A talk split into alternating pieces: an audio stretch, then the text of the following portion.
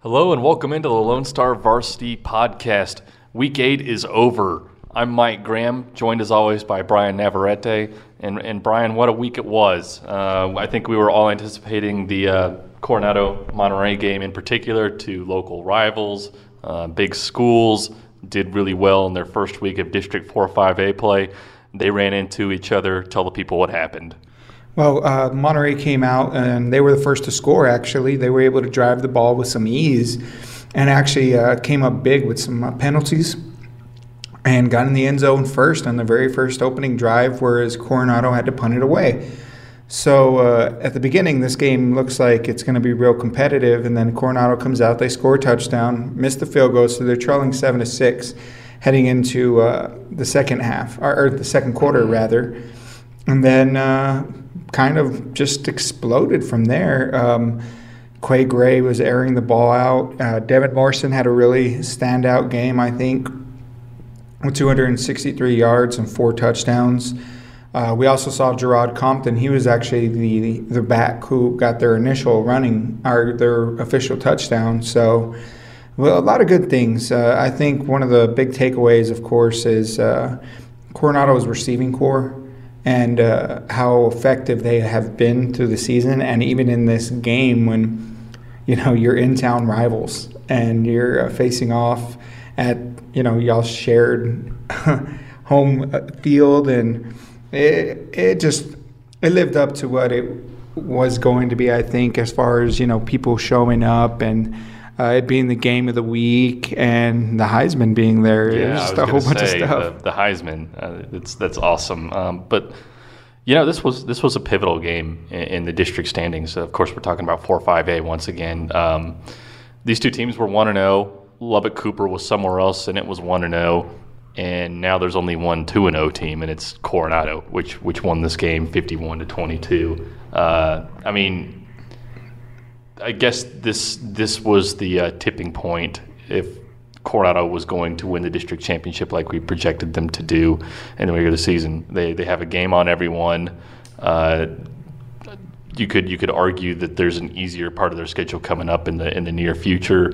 Uh, there's there's lots of potential here. I think so. Uh, like I, we were mentioning, you know, earlier, uh, four teams in this district that I think if you, you, you can't sleep on any night.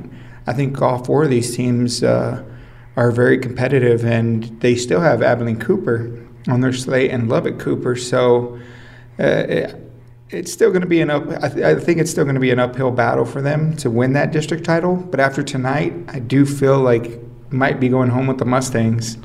And let's just talk about Lubbock High for a minute because they got a win, uh, a big district win against Lakeview, and you know Lakeview I think is probably the worst team that that the Westerners have seen all season. But um, I, I think also that they might not have played a more complete game than they did tonight. When you play a complete game against a bad team, can that translate for you as you move on to better teams? I think so. Uh, I think it was a good win. Obviously, um, they're going to try to make the playoffs. So uh, we'll, we'll see what this kind of does for them moving forward. Um, I think the Lubbock High has a lot of good things going for them right now, including Isaiah Johnson, who's getting a lot of interest, you know? Yeah, visiting Texas Tech at the Iowa State game. Yeah, so it, it's going to be interesting to see how they move forward. Um, they, uh, I think, with this win, uh, it just helps propel them into that second half of, uh, you know, district play and everything. And uh, I think they still have a chance in this district to make the playoffs. Yeah, there are four teams in one on one position right now. There's Lakeview at 0 and 2, and then there's Coronado at the top at, at 2 and 0. So a lot of moving parts to this. And, and part of the reason that we're here tonight in this situation is that Abilene Cooper really got the best of, of Lubbock Cooper. That was a 45 to 14 win at Shotwell Stadium down in Abilene. Yeah, uh, kind of surprised me. I guess it didn't surprise you. But uh, I thought maybe Cooper had the defense that could pace Abilene Cooper and eventually get a win on them.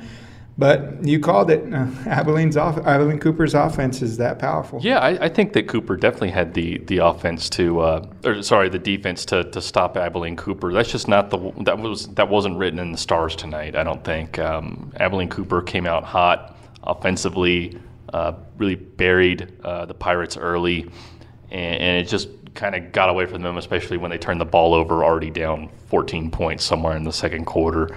Um, but that game could have gone one of two ways. We thought we thought it would either be high scoring and Abilene Cooper would win, or low scoring and the Pirates would win. And and now uh, the Pirates turn around and host Coronado, which probably will be uh, Week Nine's game of the week. Yeah, it's uh, you know we were talking about this a little bit before you know last night on the post game show, but whenever you see teams that uh, kind of are similar and uh, can almost mirror themselves in what they do offensively and defensively, I think it just prepares you for the next time you see another team of that caliber.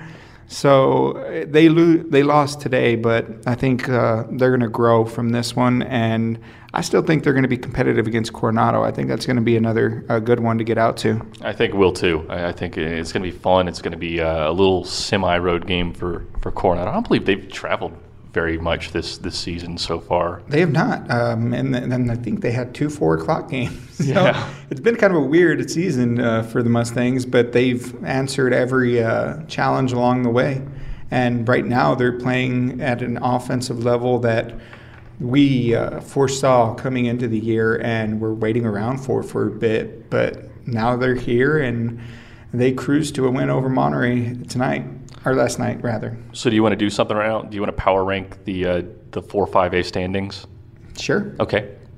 I think that'd be fun. Okay, so uh, if we're gonna go number one overall team, It'd be the two and O team. of course, uh, Coronado, and then uh, after that, I'm gonna go Monterey. Really, I'd go Abilene Cooper. Abilene Cooper. I would, even though Mon- Monterey won that game. But I think that uh, Abilene Cooper is going to be a scary team for, for everyone moving on in the district because they kind of showed uh, who they were once again. You know, Andrew Freeman, I, I think, is a really good quarter. I think that they're explosive both in the running facet and the passing facet. I think that they kind of, kind of like Lubbock Cooper tonight, they kind of got buried by Monterey. Of course, they did a better job of digging themselves out of that because that ended up being a one possession game. Uh, but I think on a different night, I think that Abilene Cooper, I think probably second best team, second best all around team in, in this district, especially after um, you, you get the gift of uh, foresight by seeing uh, the week eight slate. Yeah, uh, you know, I'll give you that. I'll give you that. In that, uh, it's a good point. And I think if I had to, you know, pick again, I'd probably go Abilene Cooper after, you know, kind of hearing. You, you, you talked me into it. Well, no, no. I mean, I want to I want to hear your argument on um, on uh, Monterey over over Abilene Cooper. Besides, just is it the head to head? I think it was the head to head for me, and I don't think that Monterey showed up tonight. I think it's a different team. They're a different team than what they uh, showcased tonight. Um, like I said in that opening drive, I saw confidence. I saw a Monterey team that can really make you uh, make the defense uh, play to a higher level when it needs to. I think they just you get in a hole and uh, you have to get out of things that you're used to or you're not used to doing and it, I think it, there's a different Monterey team out there, but I don't think it's the one that we saw tonight against uh, Coronado. Yeah, at the number three slot, I'd go Monterey. And what I really like about Monterey is that I think they've they've found themselves. I think that they they know that they could be a good team. I think that they will be a competitive team. And and frankly, I think they've got the best remaining uh, district schedule out of all the teams. They've already got Coronado and Abilene Cooper out of the way. Yeah, uh, the two big ones, I guess, there at the beginning, and Right. now uh, now And- you can kind of uh, Spl- splitting it's continue work. ideal. Splitting it really is ideal. I mean, uh, Lubbock Cooper, I think, is, is pretty scary, uh, but I think they match up well against uh, every team they're going to face, aside from maybe Lubbock Cooper, and, and that would be my number four team, Lubbock Cooper. Um, Yeah. because they're they're different and they're they're defensive and they're balanced, and I think they can sneak up on anyone uh, per night. But really, so far, and, and they've got some young players, but like I can name uh, a couple of guys from from each of the team offensively. Um, and I, Elijah Boyd, I think, is a really good running back. Yes. And Zykeith Campbell's a really good receiver. We're still learning a whole lot about uh, Brendan Mell as he gets his feet wet with the starting position. Yeah, that's a good point. Uh, in that, you know, uh, we've seen some excellent play from him in the past, and uh, I think he's still a developing talent uh, for them. But the, in the meantime, you have a trusty running back and a great threat down the field. Tonight, Mel went over the 100, mark, 100 yard mark, 154, and a touchdown. Uh, Cole Carter. Uh, actually, they lined up at wide receiver. Uh, he was one of the ones that was alternating with Mel. So maybe. Uh, Yeah, I think that's going to be a good tandem going. In, Yeah. in the future. I, I think that Mel's going to be a really good quarterback, and especially when all this clutter clears out of his way. Um, you know, uh, Quay Gray at Coronado, uh, Andrew Freeman at Abilene Cooper, Brylan Lawson Young at, at Monterey. I think that it's going to be Lubbock Cooper kind of with these offensive edges. What's funny is, uh, uh, just as a little side note, out of Coronado, Quay Gray got a little shooken up on one of his one of the plays. He uh, picked up eight yards on the ground, and we were talking about how him being a little bit more mobile, but he got thrown to the ground, and uh, he got kind of, excuse me, uh, banged up a little bit. So. Um, they were about to put in a freshman. they were uh, Sawyer Sawyer Robertson, right? Yes, Yeah, he's and, supposed to be a really good player in the future. Uh, Coach Parr is very complimentary of him, and uh, I thought I was going to get to see that tonight, but they ended up calling two timeouts to get Quay looked at. Back to back timeouts, really. yes, back-to-back timeouts, and then That's, uh, that, that, that, that, that's a statement about how much your coach loves you when he'll take back to back timeouts to get you back to health. What was what was the uh, score in that in that situation? in that situation, I think they were already uh, pulling away. Okay. Coronado, I believe this was in the second quarter So of he the game. So He's- he was using his timeouts to sustain the momentum, basically. Yeah, I think so. Yeah. They ran one play afterwards before uh, I think Quay came back, but I think Devin Morrison was actually the one lined up at quarterback, and all they did was snap it and go straight ahead. Man, Devin Morrison, I, I was impressed. If it, he's an ideal wide receiver, I think, for any D2 or maybe bigger program out Mhm. here. He's got the height, he's got some speed, and uh, after tonight, he's got he showed off some athleticism. He's a deep threat. Uh, Coach Parr calls him his secret weapon. So I think him and um, oh, the other wide receiver escapes me right now. Are, are you talking about uh, Blair Conright? Yes, between them two, I think you have two college level wide receivers. Uh, Blair Conright is one of those kids that if you throw it in his general direction, there's a good chance he's coming down with that, no matter who you have him matched up with. Uh, I just saw a really great game from the wide receiving core. Uh, Monterey's too. Xavier White and uh, Trey Manahan. Um, a couple things go differently. They're getting the deep shots too. Absolutely. Well, let's just uh, close out the, these power rankings really quickly. Is, Okay. is would your is your four Lubbock Cooper, Yes, Okay. I think that one's and then and that would put Lubbock High five and, and Lakeview six. I'm guessing. Yes. But but uh, you know I, I like what Lubbock High is doing. You know, Coach Strunk has been talking about it the past couple of weeks. They've kind of like uh, changed their identity, and they've decided that they're just going to hurl Isaiah Johnson in any defense that they face, and it's a good plan. You, I mean, it kind of makes me grimace, like, oh man, like a kid taking 40 snaps per game as a running back is going to take a beating, but that's what they're going to do. And um, if, if honestly, if Isaiah Johnson can surprise one of the bigger teams now that they've gotten their Lakeview game out, they're going to be in the playoff picture until the, the final weeks of the season, and uh, it could come down to something freaky like uh, point differential or, or something like that. Um, with that, with that Lakeview win, they have opened uh, a realm of possibilities to themselves. I think so. Um, you know, they, we saw a glimpse in week one of what um, Lubbock High can be, and Johnson was a big part of that. You know, that overtime touchdown against, I think, w- what has developed into one of our better coverage area teams in Seminole. I think Seminole's found the right things that they need to be doing right now, and they're just playing really well. So they're sitting at 4 and oh. 0. Yeah, I'm kind of uh, trying to start a campaign so that I'm given the uh, Sweetwater Seminole game. You know, it's funny. Uh, when I was looking at their record, I was like seven and one. Who who beat Seminole? And I was like, oh my God, week one! I completely forgot. That's right. But at that one, I would vouch for you. I will vouch for you to get you out to Sweetwater. I Well- believe it's on the road. Yeah, well, quickly, we'll um, just another key game I think um, in, in TAPPS Division Three, uh, District One was uh, Lubbock Christian High School versus Muenster Sacred Heart. Lubbock Christian uh, gets a 27 to 14 win, and that game was uh, kind of dramatic. Um, Sacred Heart was kind of down the whole game, but always within striking distance, and it was a very defensive-oriented game. They score a touchdown with about eight minutes to go, and um, the most exciting thing about this was that Lubbock Christian had to to burn out the clock and sustained a drive, and twice on this drive uh, got caught up in third and medium situations, third and seven, third and six. I'd call that medium. Yeah, I- I think that's medium. So that's that's what happened. And uh, Alex Timmons had to complete passes. Got some. They called. They dialed out some really good routes. Receivers made some really good catches. Able to get the clock going. And then uh, I don't think I shared this on the on the post game Facebook Live show, which is available on our uh, Lone Star Varsity Facebook page. But Hunter Penatello, he uh, scored a 31 yard touchdown, and he got called back for holding. And then the very next play ran in a 46 yard touchdown. uh, and that, that put the game away. And Lubbock Christian is now the only unbeaten team in their district and uh, looking real good early. It's still very early uh, in, in all district scenarios, pretty much, unless you're in an eight team district.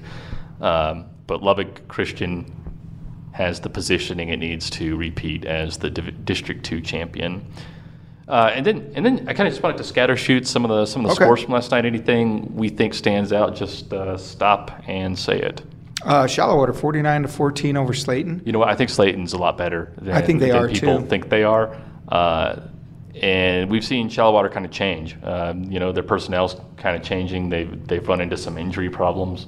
Uh, but that was a really nice win. I believe that they hung all 49 of their points before um, Slaton scored, and they had a 21 nothing lead uh, at the first quarter. So Mustangs, I, I feel like I've been saying this word, this phrase a lot, but Mustangs keep on keeping on. this is my first time hearing it, but I like it.